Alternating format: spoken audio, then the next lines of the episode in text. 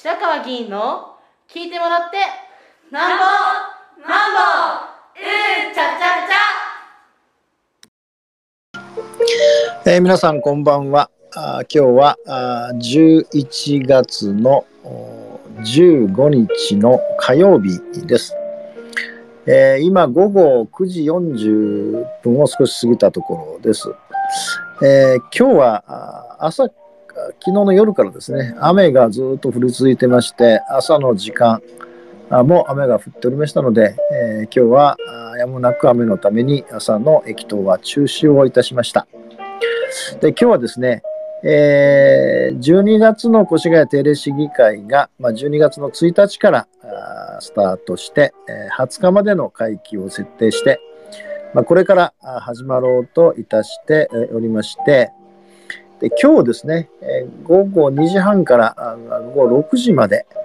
えー、市長が提出予定の議案について、えー、担当の部長課長さんからですね、各会派に対する説明というのを、事前説明というのを前議会ごとに行っていただいてまして、えー、今日はだから無所属の3人の議員に対してですね、えー、この提出議案の中身について説明を受けましたので、えー、っと、今日もたくさん、本当にたくさんのことを説明していただいたんですが、いくつか取り上げて、えー、今日お話をしたいと思います。まずですね、あの9月以下最大の焦点となりましたあ越谷市立の小中一貫校の整備で蒲生地区、川柳地区での山学園構想に関わるですね、PFI 事業の契約の議案が引き出されたという事態を受けてですね、えどうしていくかということで、え教育委員会と市長部局で、えまあ、合同のプロジェクトを作って対応を協議していましたが、えー、令和9年の4月、令和8年の4月に開校予定だったんですが、1年遅れて、えー、開校するとえ計画を進めると。ただし、契約はもう一回最初からですね、ゼロからやり直す。まあ、やり直すといっても、要求水準書は変えないんですが、選定委員とか、あ選定の、えーえー、なんて言いますかね、判断の基準みたいなことを変えますと。いうことも決めたんですが、で具体的にですね、12月議会ではですね、えーと債務負担行為といってですね、えっ、と、まあ、要するに借金をする上限額を決めると。で、これも議決しないと、議会の議決をしないと決められないんで、12月議会にですね、その PFI 事業の債務負担行為というのをですね、えー、提出をしますと。で、建設に、えっ、と、改めてですね、どれくらいかかるかという計算をしたら168億6540、えー、100えー、そうですね、168億6544万7000円ということで、当初よりも11.9%、まあ、高くなると。それから維持管理費が5億676万3000円ということで、1.4%高くなるということでですね、建設と維持管理費で173億7221万円ということになって、えー、前当初の計画よりも増加額は18億円、全体で11.6%と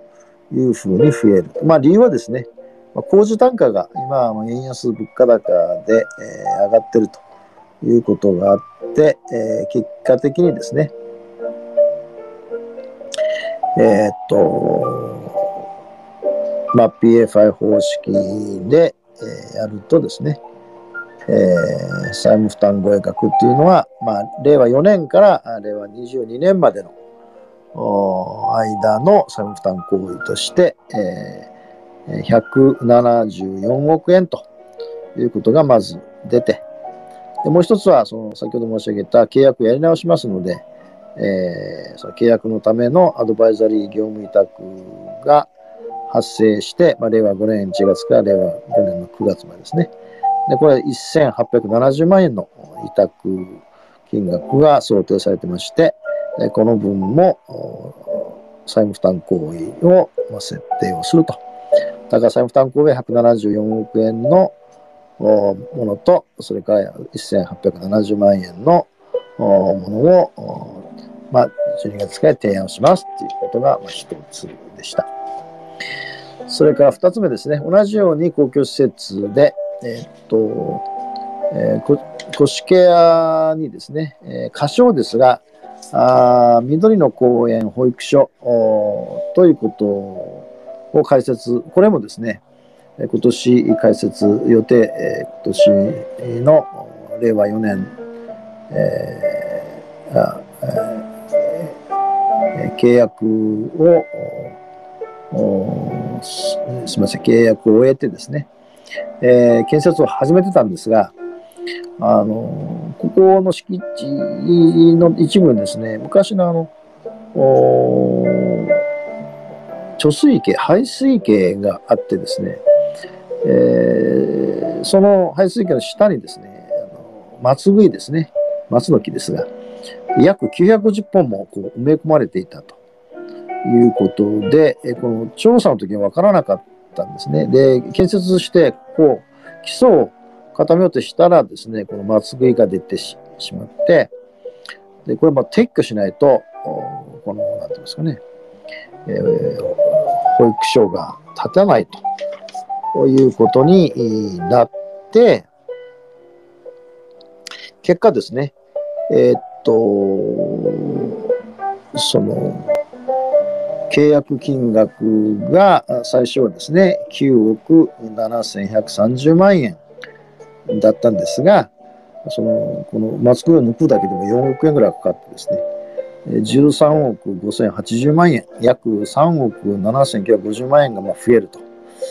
それからまあ履行の期限ですね。えー令和5年の12月の22日までに出来上がるということだったんですが、まあ、ちょうど1年ぐらい遅れて、令和6年の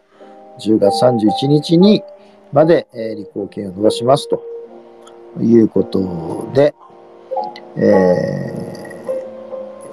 結局ですね、えー債務負担行為ということが、あ令和4年から令和6年までで、先ほど言った債務負担行為というのは借金の上限ですね、16億3600万円まで、えー上げたものが、まあ、提案されるということになっています。これは2つ目ですね。それから3つ目はですね、えーあの小中学校の屋内運動場、まあ、体育館ですね。体育館とか武道館にその空調設備、まあ、クーラーですよね。えーまあ、冬は暖房を効くんですが、でこれを、あの全部の小中学校、深武道館、体育館に、えー入れますと。まあ、特に体育館はですね、あの防災の避難所になってるんで、えーまあ、夏ももちろん冬もですけどね。で、まあ、防災ってことがあったんで、トイレはもうですね、あのなんですかね、えー体育館も全部、洋式トイレをきちんと、おせは整備終わってるんですが、それで、えっと、市内の小中学校44校あるんですが、そのうち42校、えーの体育館、まあ、白の栄章と蒲生章っていうのは、あの、あのなんていうんですか、クーラー設置をするという最初から計画でしたので、それから中学校の15校のうち14校ですね、えー南地を除いて、えーやるということになってですね、これは令和4年から令和7年まで、えーにの間でやるんで、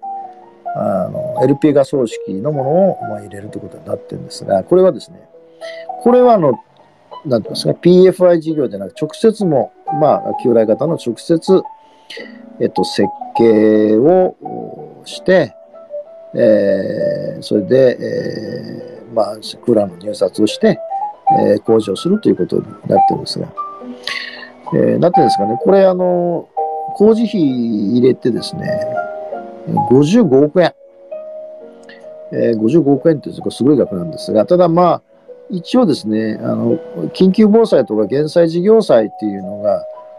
あって、まあ、その対象にするんですね。で、この55億円全部、司法債の充当率で全部発行できるんですが、えー、まあ、借金するということですね。で、そのうちですね、70%はですね、地方交付税、まあ、国がですね、まあ、補助金みたいなもんです。まあえー、国が面倒見ますよって言ってるから、実際はこの55億の30%、355だから、まあ、17億円近くを、まあ、借金をして、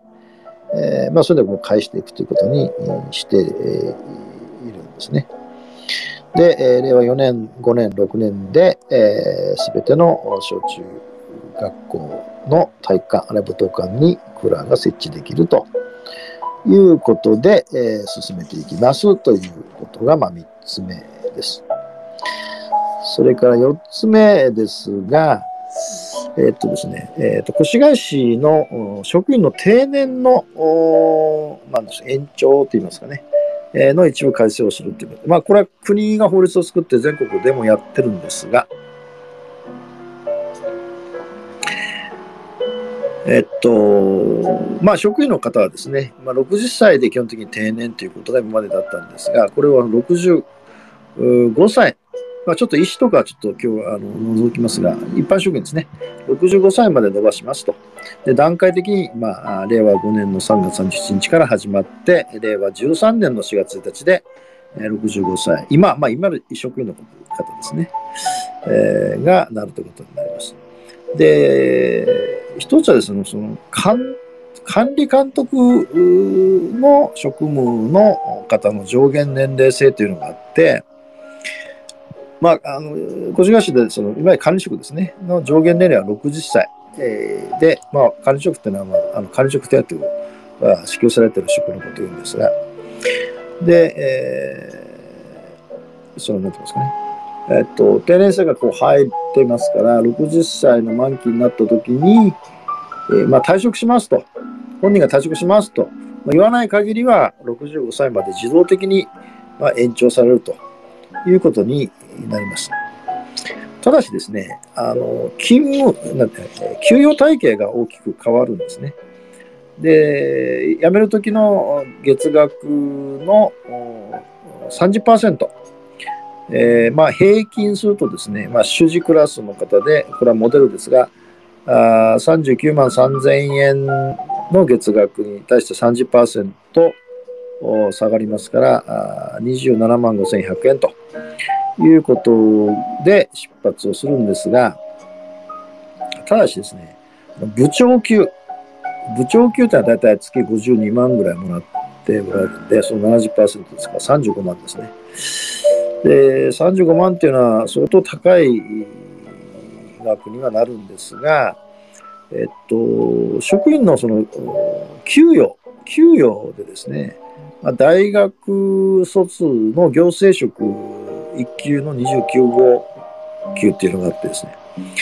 えっと、まあ月額ですね、19万1700円、約、まあ、約、約20万円。だから、入った大学出てすぐあの市の職員になった、越谷市の職員になった方と比べて、えー、管理職で、えー、定年で60歳から60歳なので65万円。あ、すみません、35万円ですからね。えだから25万ぐらい違う。あ、20万か、15万ぐらい違うわけですね。で、私がまあ質問したのはですね、まあ、その、60ってもみんな元気だしね、やる気もありますし、まあ、定年延長自身はそれは別にいいいいと思うんですけど、その、役所は、まあ、ある意味、年功序型賃金になってるんで、えー、だんだんこう、年齢が多いほどって言いますか、あの勤務が長いほど給与上がっていくんですね。で例えば同じ職場にですね、部長級だった35万円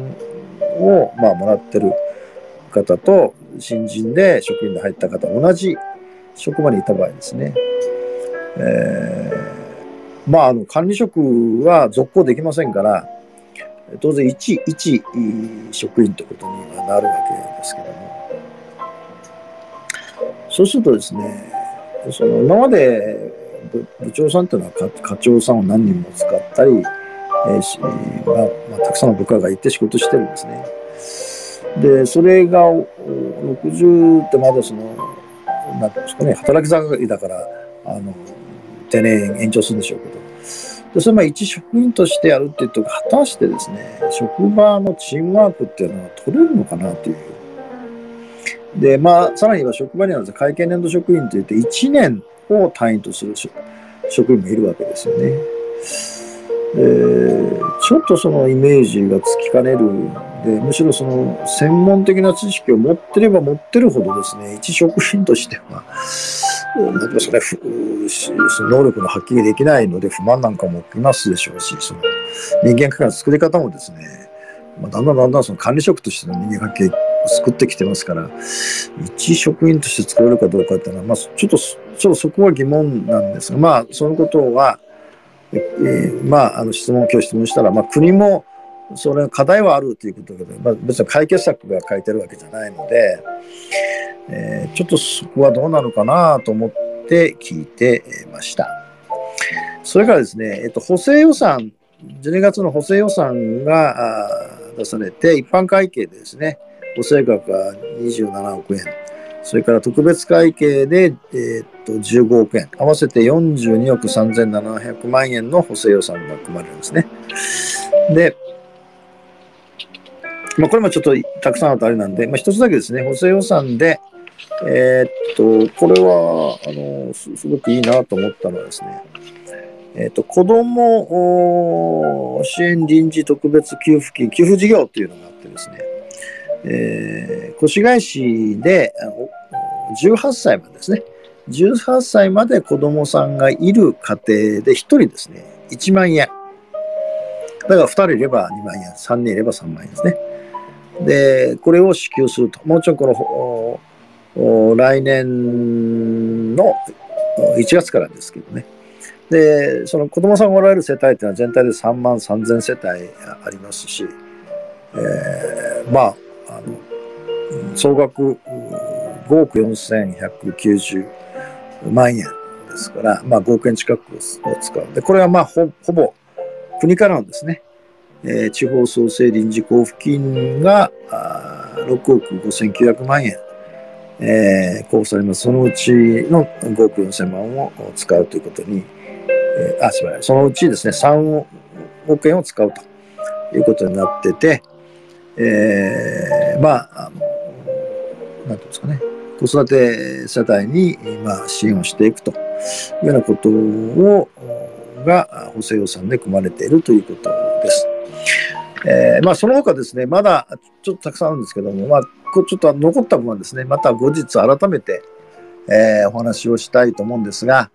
まあ、とりあえず今日はですね、えー、12月1回の小提出議案の中でいくつかですね、えー、特徴的な事業についてご報告をしました。以上です。